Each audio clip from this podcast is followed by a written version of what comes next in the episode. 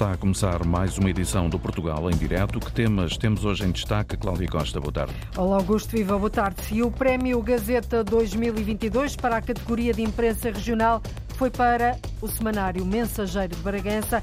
Já a seguir, vamos em direto para a, redação, para a redação deste jornal transmontano. A produção de frutos secos no país aumentou com o crescimento da área em Trás-os-Montes, no Alentejo e na Beira Interior.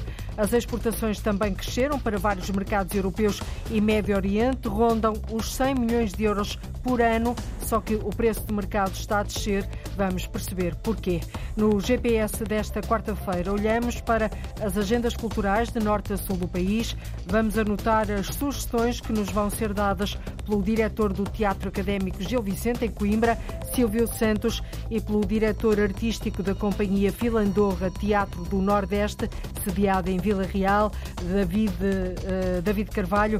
Duas vozes, dois olhares sobre aquilo que vale a pena reter no panorama cultural nos diferentes territórios.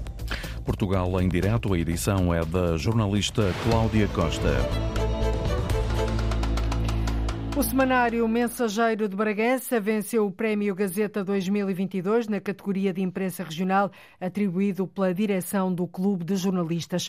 Os prémios Gazeta são os mais prestigiados do jornalismo português. O Mensageiro de Bragança é um jornal diocesano regionalista, fundado em 1940, é um importante veículo de ligação à comunidade transmontana residente no Conselho, noutras zonas do país e também no estrangeiro. Ora, vamos agora até à redação redação do semanário do Mensageiro de Bragança.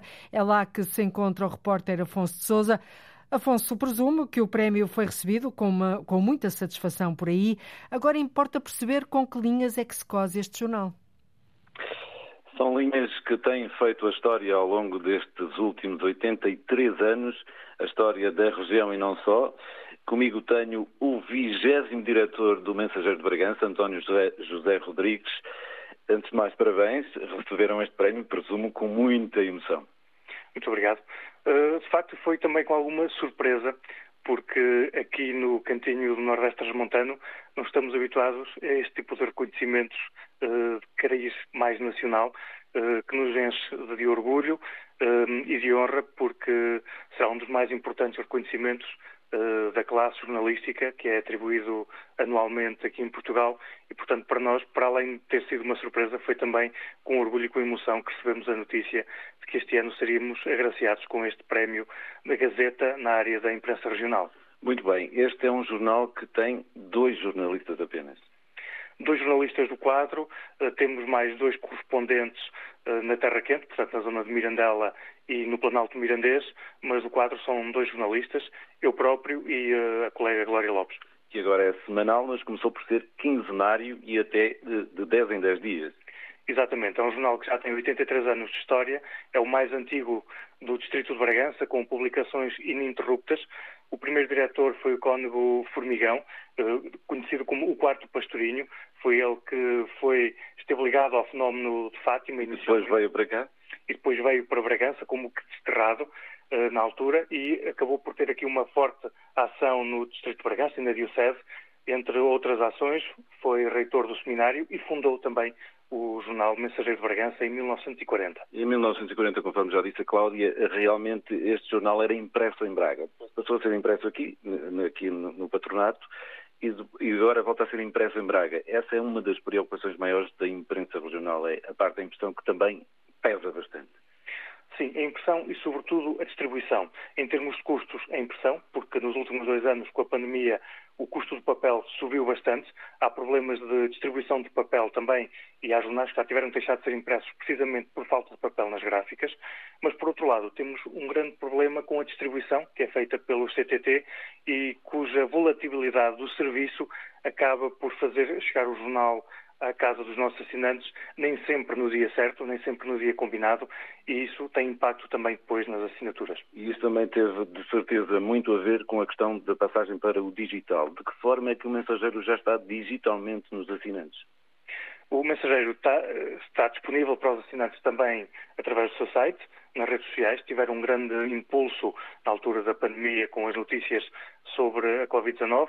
O mensageiro era o único jornal da região a acompanhar a situação diariamente aqui na região, ao nível de, casos, mas também foi o primeiro jornal aqui da região a ter o seu arquivo todo digitalizado.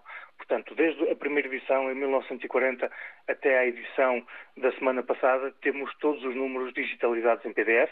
São consultados por dezenas de pessoas, investigadores, que nos procuram para fazer os seus trabalhos, ou às vezes por curiosidade, sobre notícias que saíram há, há dezenas de anos. Até. Está lá tudo. E onde é que estão esses assinantes? Pelo mundo todo, só na região? Uh, temos assinantes pelo mundo todo. Uh, muitos aqui na região, no Distrito de Bragança, muitos também espalhados pelo país, eh, e temos alguns na Europa e no resto do mundo, sendo que desde o final do porte pago, os assinantes no resto do mundo sofreram uma quebra substancial com o fim desse apoio. Muito bem, muito rapidamente, este prémio que vem eh, acrescentar ao jornal vem acrescentar orgulho e responsabilidade, uma responsabilidade para continuar sempre a tentar melhorar e a fazer melhor a cada dia que passa. Já sabemos que amanhã a edição que vai sair amanhã, o mensageiro, eh, na primeira página vem o prémio e mais alguma coisa as dificuldades dos agricultores, sobretudo agora com o anunciado atraso no pagamento de subsídios por parte do Governo, que em causa aqui na região estarão mais de 5 milhões de euros. Muito bem, já sei que o champanhe está no frigorífico, ali ao fundo, e está também uma fotografia do Papa com o jornal na mão, porque este é um jornal diocesano. Mais uma vez, parabéns e boa sorte para o futuro. Muito obrigado. O repórter Afonso de Souza, em direto do, da redação do semanário Mensageiro de Bragança, que venceu ontem o Prémio Gazeta 2022 e venceu com orgulho e sentido de responsabilidade, mas também com surpresa, como ouvimos aqui. O Prémio Gazeta, na categoria de rádio, foi atribuído à reportagem emitida pela RDP África, na arte de resistir Somos Moçambique, da autoria da jornalista Paula Borges, uma reportagem que se centrou na identificação das soluções para a recuperação de zonas afetadas por catástrofes naturais e por conflitos. Da equipa que visitou várias regiões do país fizeram também parte o jornalista moçambicano Orfeu de Sá Lisboa e o sonorizador Paulo Cavaco. E continuamos a folhear jornais. Chegou este mês ao Alentejo um novo jornal. Recupera um velho título criado em 1905 e que teve várias edições até ao final do século XX. Tem, por isso, uma grande bagagem histórica. Chama-se Alentejo Ilustrado. Reaparece com a vontade de fazer bom jornalismo na região. Paulo Nobre. Já está na rua um novo jornal, chama-se Alentejo Ilustrado. São 32 páginas dedicadas à região. Achamos que há espaço no Alentejo para criar um órgão de comunicação social que supera a fronteira uh, meramente do local, ou se quisermos do distrital, e daí a ideia de avançar com a criação de um, uh, no caso, messário, cuja área de influência é a totalidade da região. O jornalista Luís Godinho é o diretor do Alentejo Ilustrado, recupera um título com história na região. Precisávamos de encontrar um título e o Alentejo Ilustrado pareceu-nos que era a melhor aposta, uma vez que é um jornal já com um percurso histórico muito, enfim, muito longo. A nova publicação tem, naturalmente, o Alentejo como foco. O nosso foco será sempre temáticas regionais, sobretudo na área da política, da sociedade, também da cultura, não fugindo dos temas polémicos, enfrentando-os, e este primeiro número, eh, enfim, creio que já, que já o demonstra, e sempre com base, enfim, nos princípios do bom jornalismo, que é isso que acho que, que nos deve nortear a todos. Não? É? A edição, para já, revela Luís Godinho, é mensal. Nesta altura é impossível. É a periodicidade que nos permite manter um produto com as características que nós achamos uh, que ele deve ter, feito por uma equipa que é relativamente pequena, no fundo somos uh, cinco jornalistas, e não a trabalhar a tempo inteiro neste projeto, e portanto não, não seria possível nesta fase, até por enfim, condicionalismos, até financeiros, não é? Avançar para, para uma outra periodicidade. O título Alentejo Ilustrado nasceu em 1905, teve várias edições em diferentes locais do Alentejo. A presente parte em busca dos leitores através da assinatura. O nosso modelo não é propriamente um jornal de banca, ele uh, está em algumas bancas, sobretudo nas maiores cidades, Évora, Beja e Porto Alegre, mas interessa-nos sobretudo um jornal de leitores, de assinantes. Portanto, interessa-nos estar junto dos, uh, dos leitores, interessa-nos muito uh, recuperar esta figura do assinante do jornal em papel, porque ele é também a garantia de podermos, de facto, fazer jornalismo sem estar dependente da publicidade das câmaras municipais ou das instituições regionais. O preço de capa é de 3 euros. O Alentejo Ilustrado é um novo jornal no Alentejo. E que recupera um título histórico, tem por isso uma bagagem histórica este Alentejo Ilustrado. Contamos, e continuamos precisamente no Alentejo, que é a zona do país com menos índice de aplicação dos fundos do Programa de Cooperação Transfronteiriça, o Interreg. Os dados foram recolhidos pela Confederação Portuguesa das Micro, Pequenas e Médias Empresas, que pede mais apoio aos negócios de menor dimensão para que possam apostar mais nas zonas do interior do país. Lourdes Dias.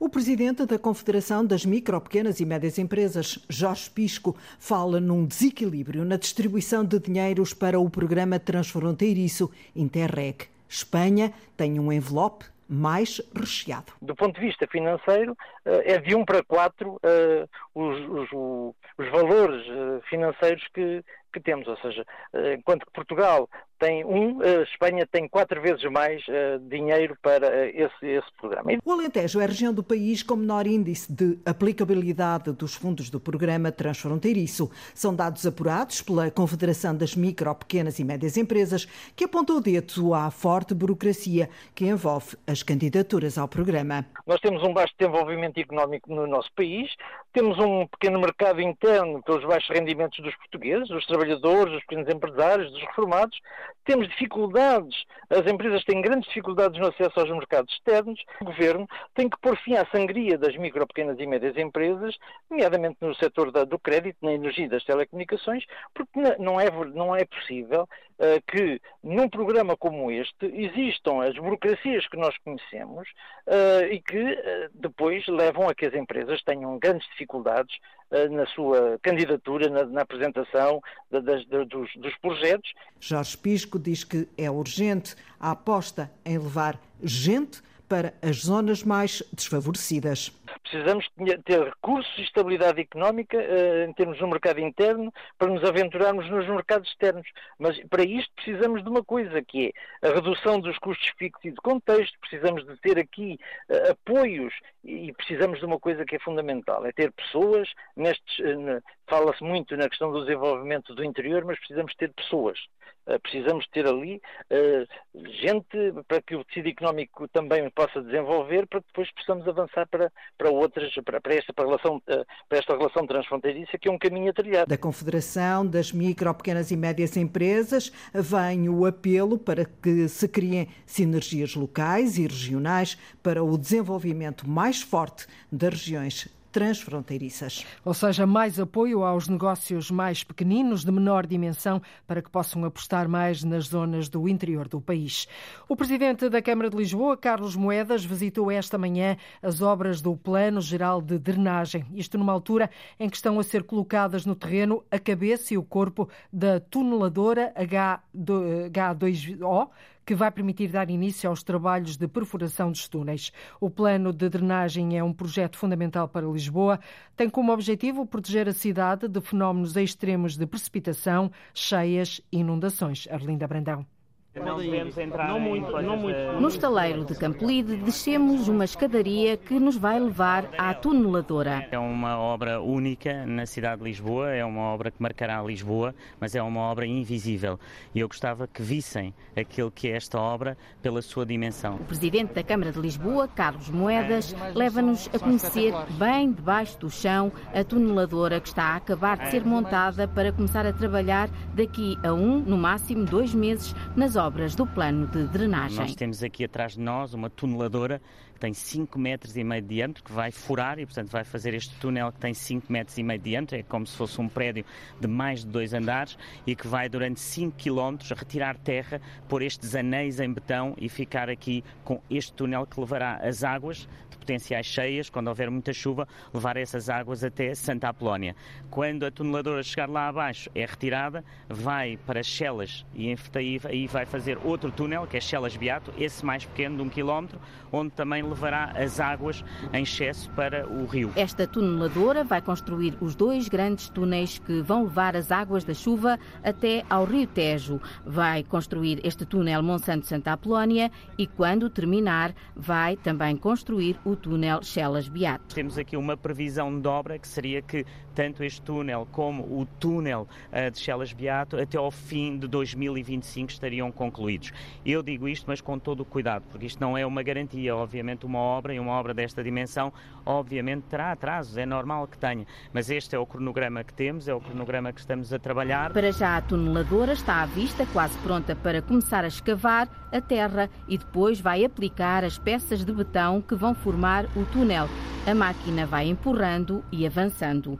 Neste local de Campolide vai haver também um reservatório de água. Temos aqui uh, grandes reservatórios de água, aliás, vai haver aqui um reservatório de água de 17 mil metros cúbicos, exatamente pode acumular água e essa água depois não é água que é bebível, mas é água que podemos lavar as ruas, regar os nossos jardins da cidade. O plano de drenagem vai proteger a cidade das grandes cheias de fenómenos climáticos extremos e o presidente da Câmara de Lisboa garante que o que aconteceu com as inundações em dezembro não aconteceria com os túneis de drenagem já construídos. Por isso, trata-se de um projeto fundamental para Lisboa, este plano de drenagem. A Estrada Nacional 13 tem uma extensão de 117 quilómetros, liga a cidade de Matosinhos a Valença, na fronteira com Espanha. Grande parte do percurso é feito na Companhia do Oceano Atlântico, só que há muitos anos que se encontra em mau estado.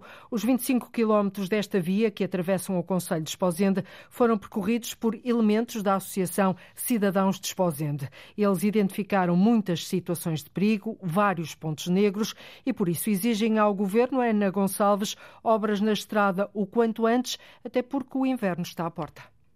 Ao longo de dois meses, os membros da Associação Cidadãos de Esposende percorreram os cerca de 25 quilómetros da Nacional 13 que atravessa o Conselho. Fizeram um levantamento troço a troço e verificaram que o estado da via é preocupante. Uh, temos de tudo. Portanto, tudo aquilo que se possa imaginar em termos de, de mau estado do piso, uh, temos falta de, de sinalização, temos buracos com enorme profundidade, eh, portanto, aquilo tudo que a gente possa imaginar que falta numa estrada para conseguir termos uma estrada em segurança foi verificado nestes registros. Registros fotográficos que foram cerca de 100 e que Fernando Cardoso, porta-voz da Associação Cidadãos de Esposente, enviou para o Ministério das Infraestruturas para que haja uma intervenção eficaz no traçado que abrange o Conselho. E já fizemos chegar ao, ao Sr. Ministro Portanto, a nossa preocupação, assim como aquilo tudo que nós registamos ao longo destes dois meses, e fizemos ver principalmente a nossa preocupação pelo desgaste total que a via tem e aquilo que a infraestrutura de, estradas tem feito até o momento. Tem sido uh, uns arranjos de um quilómetro, um arranjo de mais meio quilómetro, mas não temos aquilo que é o pretendido, ou seja, o que se pretende aqui, é por isso que chamamos a atenção, seria uma intervenção global. A preocupação da Associação Cidadãos de Esposende é resolver o problema do mau estado da Nacional 13 no Conselho, porque as pequenas obras pontuais que a Infraestruturas de Portugal fez não solucionaram o problema e com o inverno a chegar, o mau estado da via ainda vai piorar. A Associação Cidadãos de Esposende quer assim a requalificação o quanto antes dos 25 quilómetros da Nacional 13 que atravessam o Conselho. É a lógica da compensação. Leiria continua a compensar os impactos ambientais negativos provocados por algumas iniciativas culturais e desportivas. No caso do Leiria sobre Rodas, um espetáculo motorizado, a autarquia decidiu plantar 15 mil árvores para mitigar a poluição dos motores. A vereadora Catarina Louro com o Ploro do Desenvolvimento Económico, revela aquilo que vai acontecer no próximo dia 18 de novembro. O município de Leiria vai, juntamente com todas as entidades parceiras e os, todos os concessionários que estiveram presentes no, no evento durante estes três dias, realizar uma, uma, ação de reflorestação no mais recente talhão que o ICNF disponibilizou para a gestão do, do município, portanto, junto à Lagoa de Hervedeira, na freguesia de Coimbrão, e, portanto, nós prevemos intervir num terço desse detalhão em cerca de 10 hectares, o que se deve traduzir, estimamos nós, à volta da plantação de 15 mil árvores. As preocupações ambientais da Câmara de Leiria, já no último Natal, foram plantados 200 pinheiros que serviram de decoração no comércio local, este de forma a compensar o gasto de água na pista de gelo. A quantidade de água armazenada desceu em setembro em todas as bacias hidrográficas do país, face ao último dia do mês anterior. Os dados foram revelados hoje pelo Sistema Nacional de Informação dos Recursos Hídricos. Sado, Mira, Guadiana, Arade e Barlavento são as que mais preocupam, sobretudo a bacia do Barlavento, que continua a ser a que tem menor quantidade de água, apenas 7,7%, quando a média é de 54%. A gestão das bacias hidrográficas tem sido cada vez mais um desafio. Os recursos hídricos são escassos, junta-se a isso a falta de chuva, ora, uma conjugação de fatores que preocupa várias regiões, mas principalmente a do Algarve. A Associação Natureza Portugal, em associação com a WWF, aponta críticas à gestão que é feita dos recursos hídricos no país. Afonso Duó, especialista em água, diz mesmo que não há planeamento e que as respostas a este problema são sempre de emergências. Não podemos continuar a construir barragens, não é só por os impactos enormes que aquilo tem, é simplesmente porque as linhas de água que tinham potencial, chama-se potencial hidráulico, não é? Que tinham muita força de água para produzir energia e para reter água, estão todas regularizadas, não é? E o melhor exemplo disso é, é no norte, na Bacia do Douro, eh, no sul, as poucas eh, linhas de água que tinham algum potencial, geralmente a Guadiana, Sábia e alguns afluentes, já estão regularizadas. Portanto, o que sobram são pequenas linhas de água sem grande potencial. Portanto, estamos num limite, digamos, em que a oferta já não pode aumentar muito e que temos que gerir a procura. A Associação Natureza Portugal propõe ao Governo uma lista de soluções para enfrentar este problema grave da escassez de água, restringir o consumo em sistemas de abastecimento, incentivar a diversificação das origens da água, garantir que há caudais ecológicos em todos os rios, são algumas das soluções apontadas. Afonso Tuó refere ainda mais duas para minimizar este problema. O grande utilizador da água, que é a agricultura, tem que passar a fazer seguros, tal como a maior parte das atividades humanas, económicas fazem. Ou seja, quando há falência, digamos, do, da atividade, por falta de água ou por outra questão, não pode ser sempre o Estado e nós todos contribuintes a socorrer essa, esse, esse agricultor. Portanto, o agricultor tem que saber medir o risco e, se calhar, decidir que, bom, estou aqui num sistema que tem pouca água, não vou fazer milho, estou antes fazer uma cultura que exija menos água para correr menos riscos. E, por último, hum, aquilo que é, tem sido uma das nossas bandeiras, que é promover o restauro dos rios, chamadas soluções baseadas na natureza, eh, de modo a assegurar a tal recuperação e bom funcionamento dos ecossistemas e, e dos serviços que eles prestam. O Plano Nacional para o Uso Eficiente da Água está em processo de revisão há mais de sete anos. O regime de caudais entre Portugal e Espanha está desatualizado e apresenta várias falhas. As soluções apresentadas pela Associação Natureza Portugal podem servir para mitigar o problema da escassez de água.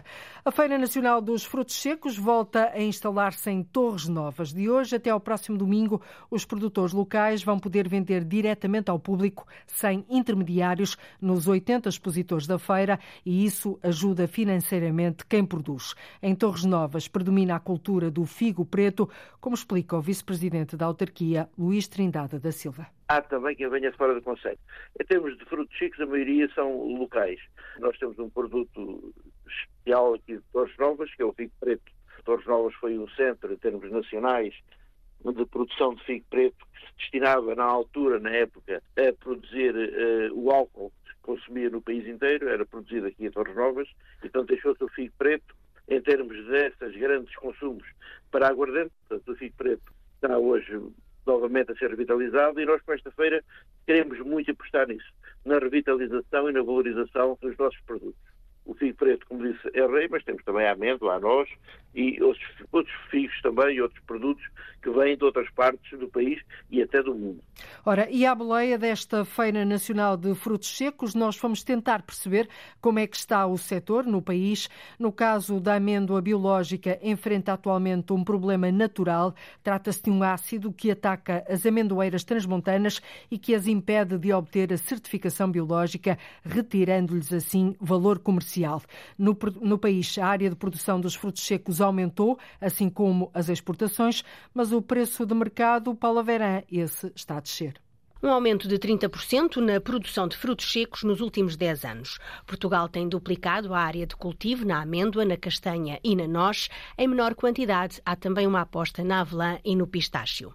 Albino Bento, presidente do Centro Nacional de Competências dos Frutos Secos, faz-nos um retrato deste setor.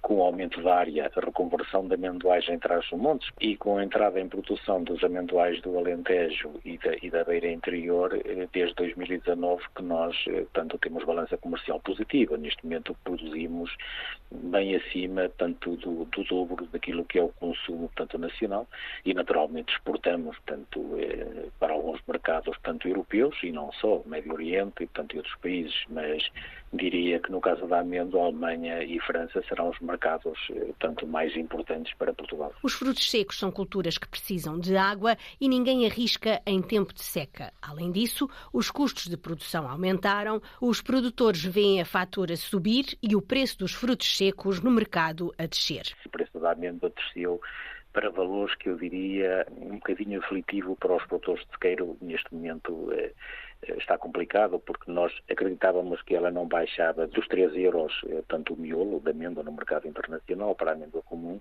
e neste momento está a 2,75, 2,70. Eh, estamos a falar eh, este ano uma produção na ordem, Portugal deverá ter uma produção na ordem das 25 mil toneladas de miolo de amêndoa. A amêndoa biológica tem um preço mais competitivo, mas os amendoais em Trás-os-Montes estão a enfrentar um problema que os deixa frágeis face à concorrência espanhola, francesa e até alemã. Albino Bento explica qual é o problema. O miolo da amêndoa biológica está a 5,80 euros, portanto quase ao dobro eh, da amêndoa comum, portanto de facto seria a via. O problema é isso, é de facto aparece uma substância que se chama tanto ácido pode ter origem muito diversa que ninguém percebe muito bem em que é que tem origem, portanto vai aparecendo tanto na amêndoa e, e tanto amêndoa com, com certificado biológico por causa disso eh, não tem sido certificado, quanto é um elemento que não tem eh, implicação absolutamente nenhuma tanto na saúde, de facto são as regras comunitárias que as nossas autoridades cumprem religiosamente e que noutros países eh, têm um bocadinho mais flexibilidade. Portugal tem aumentado a área de produção de frutos secos, as exportações rondam os 100 milhões de euros por ano, sendo a amêndoa o fruto seco mais produzido e procurado tanto para consumo interno como para exportação. E sobre a questão que está a afetar a amêndoa biológica transmontana e de que ouvimos aqui, pedimos naturalmente esclarecimentos ao Ministério da Agricultura, mas não nos deu qualquer resposta até agora. No entanto, o secretário de Estado da Agricultura explicou ao Jornal de Notícias que o governo vai analisar o assunto e pondera mesmo uma possível revisão da lei para tentar defender estes sistemas de produção. Inovação, conhecimento, tecnologia, interatividade e demonstrações em contexto real ao serviço do setor agrícola são algumas das atividades previstas na segunda edição da Feira de Inovação Agrícola que começa amanhã no Fundão. Mas a iniciativa em destaque é a automação. Vão ser apresentadas as mais modernas soluções para tornar mais eficiente a atividade agrícola, como aquela que o jornalista Paulo Braz encontrou num dos campos experimentais do Fundão. Uma tecnologia simples, mas que faz toda a diferença. Um sensor é amarrado à base de uma qualquer árvore, neste caso de uma cerejeira, o que permite criar uma identidade digital. A partir disso, a gente consegue saber quais informações de carbono footprint, a pegada de carbono, até o consumidor final, até o transporte e o consumidor final. Ricardo Gil é o responsável por esta inovação através de uma startup que desenvolveu no Fundão. A preocupação com a sustentabilidade é uma das exigências deste mecanismo, que pode ser medido à distância através de telemóveis telemóvel, como por exemplo o consumo de água nas plantas. Ele recebe a informação num telemóvel, onde ele tem acesso a qual é a quantidade de água, a quantidade de nutrientes que a árvore precisa individualizadas. Portanto, isto permite uma maior sustentabilidade de cada árvore, não é? Perfeitamente. O nosso projeto ele é todo desenvolvido para as ODS da ONU, né? os Objetivos de Desenvolvimento Sustentáveis. Isso é a, a nova pegada do mundo moderno, a pegada do carbono. A gente precisa fazer todo o acompanhamento desse carbono. Então, a gente tem esse pressuposto, a gente está começando esse projeto e já tem o município no Fundão como nosso cliente. Esta é apenas uma das inovações que a partir de amanhã pode ser apreciada na segunda feira de inovação agrícola do Fundão. Serão mais de 170 expositores e darão a conhecer o que de melhor se faz em termos tecnológicos e soluções para uma agricultura moderna, contribuindo para uma atividade económica mais eficiente, como explica Pedro Neto, o vereador da autarquia do Fundão. Nós uh, temos uma, uma capacidade de evolução muito rápida a acontecer na agricultura, mas precisamos também de que as nossas empresas se comecem a adaptar a estes novos processos, a estas novas tecnologias, a estes novos equipamentos. Precisamos de capacitar as nossas empresas, precisamos de capacitar os nossos agricultores. Eles precisam de estar o mais depressa possível uh, adaptados a, esta, a, estas novas circunstâncias. Sabemos também que, uh, num futuro muito próximo, a disponibilização dos dados na agricultura vai ser uma vantagem competitiva muito grande. E nós precisamos ter os nossos agricultores usufruir uh, de, do acesso a esta informação para que, obviamente, possam uh, obter uma vantagem competitiva. A demonstração em condições reais de várias e modernas soluções vai acontecer durante os próximos quatro dias no centro da cidade do Fundão e em quintas experimentais. O papel da agricultura na economia portuguesa também vai estar em debate ao longo dos dias da feira, com o cruzamento de várias perspectivas. A Feira de Inovação termina no domingo. E vai apresentar as mais modernas soluções para tornar mais eficiente a atividade agrícola.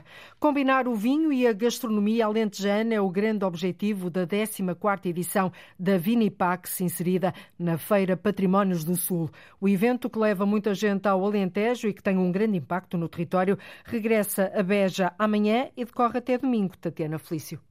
O encontro entre o vinho e a gastronomia fazem da Vinipax a ocasião ideal para promover a qualidade dos produtos alentejanos. Para o presidente da Câmara Municipal de Beja, Paulo Arsénio, é isso que garante o sucesso da feira. É um eixo absolutamente estruturante da Feira Património do Sul. É o evento que traz muita gente a Beja e, portanto, muito importante para nós aqui no território, que é combinar o, o vinho com a gastronomia e, a partir daí, naturalmente, uh, potenciar ainda mais os dois bons produtos que temos na região. Este ano vão estar presentes quatro dezenas de produtores de vinho de diferentes regiões do país e também alguns internacionais. Ficamos muito contentes por termos entre nós vinhos que são uh, diferentes em termos de sabor daqueles que são os vinhos característicos portugueses, mas tem uma grande procura e uma grande adesão por parte dos consumidores profissionais e particulares, o que significa que o público aprecia e gosta muito destes vinhos da Moldávia. Portanto, é bom tê-los de novo em Beja e tê-los de novo connosco. A feira tem entrada gratuita e divide-se por quatro pavilhões e algumas tendas espalhadas pelo recinto ao ar livre.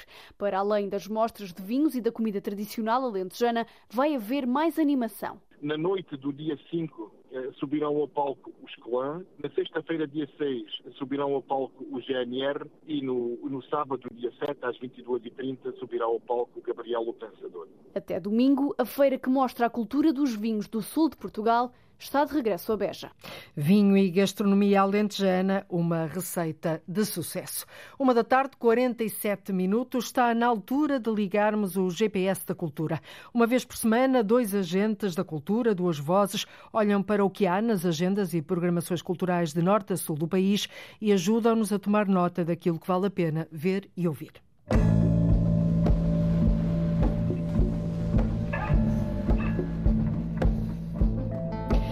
E hoje os nossos guias são Silvio Santos, diretor do Teatro Académico Gil Vicente em Coimbra, junta-se a nós precisamente a partir dos estúdios da Antena 1 em Coimbra, e David Carvalho, diretor artístico da Companhia Filandorra, Teatro do Nordeste, sediada em Vila Real. Muito boa tarde aos dois, bem-vindos. Silvio, começava por si, pela sua primeira sugestão, que é o Festival Jazz ao Centro, já na próxima sexta-feira, dia 6, às nove e meia da noite, no Teatro Académico Gil Vicente, em Coimbra. O que é que destaca? Um, olá, obrigado. Boa tarde, obrigado Boa tarde. pelo convite. Um, a primeira proposta que deixo é precisamente para os encontros internacionais de jazz que são organizados pelo Jazz ao Centro. A abertura é, de facto, um, às 21h30 no TAGV, em Coimbra, e é um concerto com o qual eu estou muito entusiasmado. Uh, Sven Aka Johansson com o Jan Jelinek Esta é uma parceria que já tem algum tempo. O Sven Aka é um baterista, é uma figura fundamental do free jazz e das músicas improvisadas da Europa, isto já há cerca de 60 anos. Teve também uma ligação às artes plásticas, ao cinema, e o Jan Jelinek move-se nos domínios da eletrónica. Aliás, é um dos nomes mais entusiasmantes nesta área. Uhum. Então, eles vêm apresentar os discos que uh, gravaram ao vivo, é um par de discos. Um, quem quiser saber mais pode passar pelo site do TAGV ou pelo Jazz ao Centro, ou então uh, ler a entrevista que o jazz.pt fez ao Sven Aka Johansson. Portanto, já na próxima sexta-feira, Festival Jazz ao Centro, no Teatro Académico Gil Vicente, em Coimbra. David Carvalho é o diretor artístico da Companhia Filandorra, já que eu disse, o Teatro do Nordeste, sediado em Vila Real. David, um, sugere aos nossos ouvintes uh, verem o ciclo de teatro nas aldeias do Douro. Começa já no próximo domingo, dia 8, na aldeia de Parada do Pinhão, em Sabrosa. O que é que lhe chamou a atenção neste ciclo de teatro? Este ciclo de teatro é, de facto, teatro de proximidade uhum. e até tem um subtítulo, é o teatro popular no seu devido lugar. Uhum. Ou seja, as aldeias uh, pararam agora um bocadinho das afas das vindimas e é preciso animar o cotidiano dos rurais sobretudo os mais envelhecidos, mas também os estudantes que já começaram e que vêm em fins de semana à sua localidade. E ainda há algum retorno de públicos que também vêm apanhar este outono, não é? ainda de verão.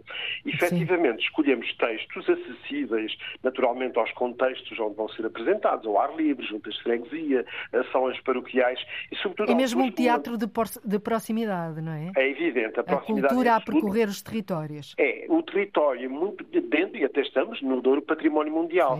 E, e, sobretudo, um território de tradição. Ontem mesmo estive no Teatro Favalhos e, e, e três das placas que ali estavam era Hilda Sticini, 1920, Alves da Cunha, António Assunção, 1930, 49 Antigamente, os grandes atores da cena nacional vinham às províncias e o povo nos seus teatros, aquele é um teatro muito interessante, e tem gravado, de resto, portanto, ainda com placas, a estadia, diríamos assim, dessas referências. Hoje os tempos são outros, já felizmente, embora com muitas dificuldades e pouca atenção do Ministério da Cultura, companhias profissionais a ver território, trabalho no território. Aqui são as autarquias, as juntas de freguesia, as associações locais que interagem na organização destes eventos e tornam as tardes de domingo ou os sábados Muito mais prazerosas, naturalmente. Para que haja, em muito prazer bem. absoluto, uh, num riso solto, escolhemos espetáculos muito, muito divertidos, Gil Vicente, Pis Cabral, Alexandre uhum. Parafita, e sobretudo também histórias com muita memória e tradição, onde há um reconhecimento, uma dramaturgia afinada, e é um prazer, porque no final come-se, bebe-se e dança-se. há boa, é boa maneira transmontana também, não é? Sem dúvida, sem dúvida. Muito bem. Silvio, ah, a sua segunda sugestão é o espetáculo Cratera, pela companhia Circulando, no dia 20 de outubro. Portanto, tem aqui os nossos ouvintes um espaço de tempo razoável no Teatro Aveirense, Aveirense em Aveiro. É uma coprodução do São Luís Teatro Municipal, Teatro Nacional São João, Teatro Académico de Gil Vicente, Teatro Aveirense e o Teatro Loletano. Portanto, temos aqui vários teatros numa mega produção. Porquê este, este destaque? É isso, depois de ter estreado no, no TAGV no final de junho, está agora a terminar a digressão. É, é, esta é a última apresentação. O espetáculo Cratera da Companhia Circulando vai estar então a 20 de outubro no Aveirense. E, e isto, a, a, Circulando, é um projeto que tem uma dimensão transdisciplinar muito forte e que foi desenvolvendo uma linguagem muito particular entre a dança e o teatro e junta uh, contribuições de outros campos criativos, como a poesia, as artes plásticas, a música e o vídeo. Portanto, é assim uma conjugação muito interessante. Neste uhum. caso, cratera parte da, da, paisagem vulcânica, aliás, Sim. parte do processo de criação decorreu na Ilha do Fogo, em Cabo Verde. E, portanto, a minha proposta é para irem conhecer este espetáculo, que é poeticamente muito forte, é a última apresentação.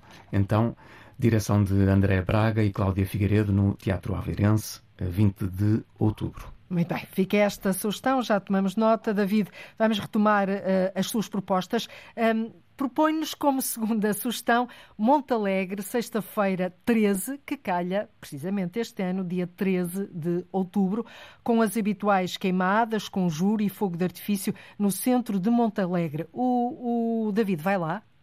Eu eh, vou, eu de resto estou no nascimento deste evento. Eh, tenho acompanhado. Vai todos os anos? Todos os anos. o que é que é diferente quando... de todos os anos? Vai havendo, portanto, há, há, sempre espetáculos diferenciados, o grande espetáculo que é sempre encomendado e referenciado para. Mas todos os anos, sendo o mesmo ambiente, é diferente porque há sempre gente nova que acorre. É um churrilho de gente, diríamos assim, é uma espécie de São João diabólico, embruxado, porque é interessante que esta característica da Sexta-feira 13 convém situá-la. Ela nasce em 2002, eh, de certo modo transportada de Vilar Perdizes, a terra do Padre Fontes, onde se faz a Noite das Bruxas à, à, à, portuguesa, o Halloween, não é? Como se diz em termos americanos e mundiais, e ela veio para o centro da vila porque já não cabia na aldeia. E este espírito, digamos assim, descontraído, de nós habitarmos o, o exótico, de cada espectador que vem, que não é espectador, é um participante ativo, que vem disfarçado com a sua máscara, que vem para comer e beber e ver, naturalmente, os artistas de rua, entre a música, eh, todos um bocadinho sobre, naturalmente, o leitmotiv desta iniciativa, que é o azar ou a sorte. E este jogo de imaginário leva a que o cidadão precise, como precisava na, nas antigas festas, naturalmente, eh, baconianas, quer nos gregos, quer nos romanos, de espaços onde ele possa libertar todo o seu stress, a sua fadiga e, sobretudo, provar também a boa carne e beber dos bons vinhos destas terras, dado que os ar ainda são naturais nem nada São mais puros. São mais puros. Bom, temos menos de cinco minutos para o final desta nossa conversa. São sempre interessantes as vossas sugestões. Silvio, vamos à sua última sugestão. Eh, muito curiosa. Um sprint botânico no dia 4 de outubro. Já foi. É hoje. É hoje, é hoje, é precisamente. Hoje. Está a acontecer, Já está a acontecer à uma e um quarto é, da tarde, é, no é. Jardim Botânico da Universidade de Coimbra. O, o, Silvio diz que neste jardim botânico, neste sprint botânico, vamos até ao pomar descobrir como é que ele pode ser explosivo. Como é que pode é ser isso. explosivo? Muito rapidamente. A, é, a esta hora está a decorrer lá uh, um, esse, esse sprint botânico para descobrir uma planta que é verdadeiramente explosiva, que é o pepino de São Gregório. É, é, é explosiva porquê? Porque tem um mecanismo de dispersão de sementes eh, que é explosivo. Bom, eu, eu, eu, escolhi isto, não, não foi um, um lapso da minha parte, não é? Portanto, eu, na uhum. prática sei que esta hora a sessão já começou e não é fácil a quem nos ouve passar por lá a tempo. Mas a minha proposta, na verdade, vai para lá desta sessão. O que eu quero sugerir é para se fazer algo em espaços verdes. Nos jardins botânicos, nos parques públicos, há sempre coisas a acontecer. Podem aproveitar uma oficina, como esta, por exemplo, Sim.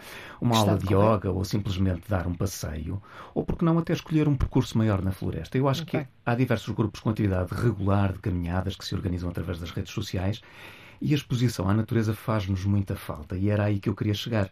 E chegou, e chegou e muito falta bem. sermos capazes de parar, parar para sentir o vento na cara ou a terra nos pés. Olhar com olhos é. de ver, respirar, não é? E deixarmos que a natureza nos arrebate. E, muito portanto, bem. era essa a minha última sugestão. E é fantástica. David, vamos mesmo em duas linhas para a, a sua última sugestão, que é o Festival Internacional Douro Jazz, que começa hoje, também dia 4, prolonga-se até o dia 14, no Teatro Municipal de Vila Real. Junto a artistas locais, nacionais e internacionais. O pianista Tord Gustafsson, que é naturalmente um escandinavo, está, está a Orquestra de Jazz do Douro, que é uma orquestra que ganhou uh, uma notoriedade muito interessante nestes últimos anos e que vai cruzar com Luísa Sobral, uma das nossas compositoras uhum. importantes da geração de músicos, que vai engrandecer este festival e são, vá lá, seis concertos, uh, o Jazz do Douro e o equipamento do Teatro de Vila Real, que é uma estrutura hoje de programação. Seis concertos uh, em Vila Real? Em Vila Real. Todos os seis concertos em Vila Real? Neste momento, eu, eu não tenho o detalhe aqui à Sim. minha frente, mas são pelo menos aqui na zona. Portanto, é, é detalhar a informação, mas a maioria deles são no Teatro Vila Real. Começa hoje até ao dia 14 no 14 Teatro Municipal de Vila Real. Fica esta última sugestão, Festival Internacional Douro Jazz. Silvio Santos, David Carvalho, foi um gosto ligar convosco esta semana no GPS da Cultura do Portugal em Direto. Até breve e muito obrigada. Boa tarde. Até breve. Nós voltamos não tão breve quanto isso. Amanhã é feriado, não há Portugal em direto. Voltamos da próxima sexta-feira a ligar o território. Ligamos o norte e o sul, o litoral e o interior, o continente e as ilhas. Contamos naturalmente com a sua escuta. Já sabe, caso não consiga escutar-nos em direto na rádio, pode sempre recorrer à internet. Falhar é que não pode falhar. Por isso, voltamos quinta-feira, uh, sexta-feira. Até lá, fique bem.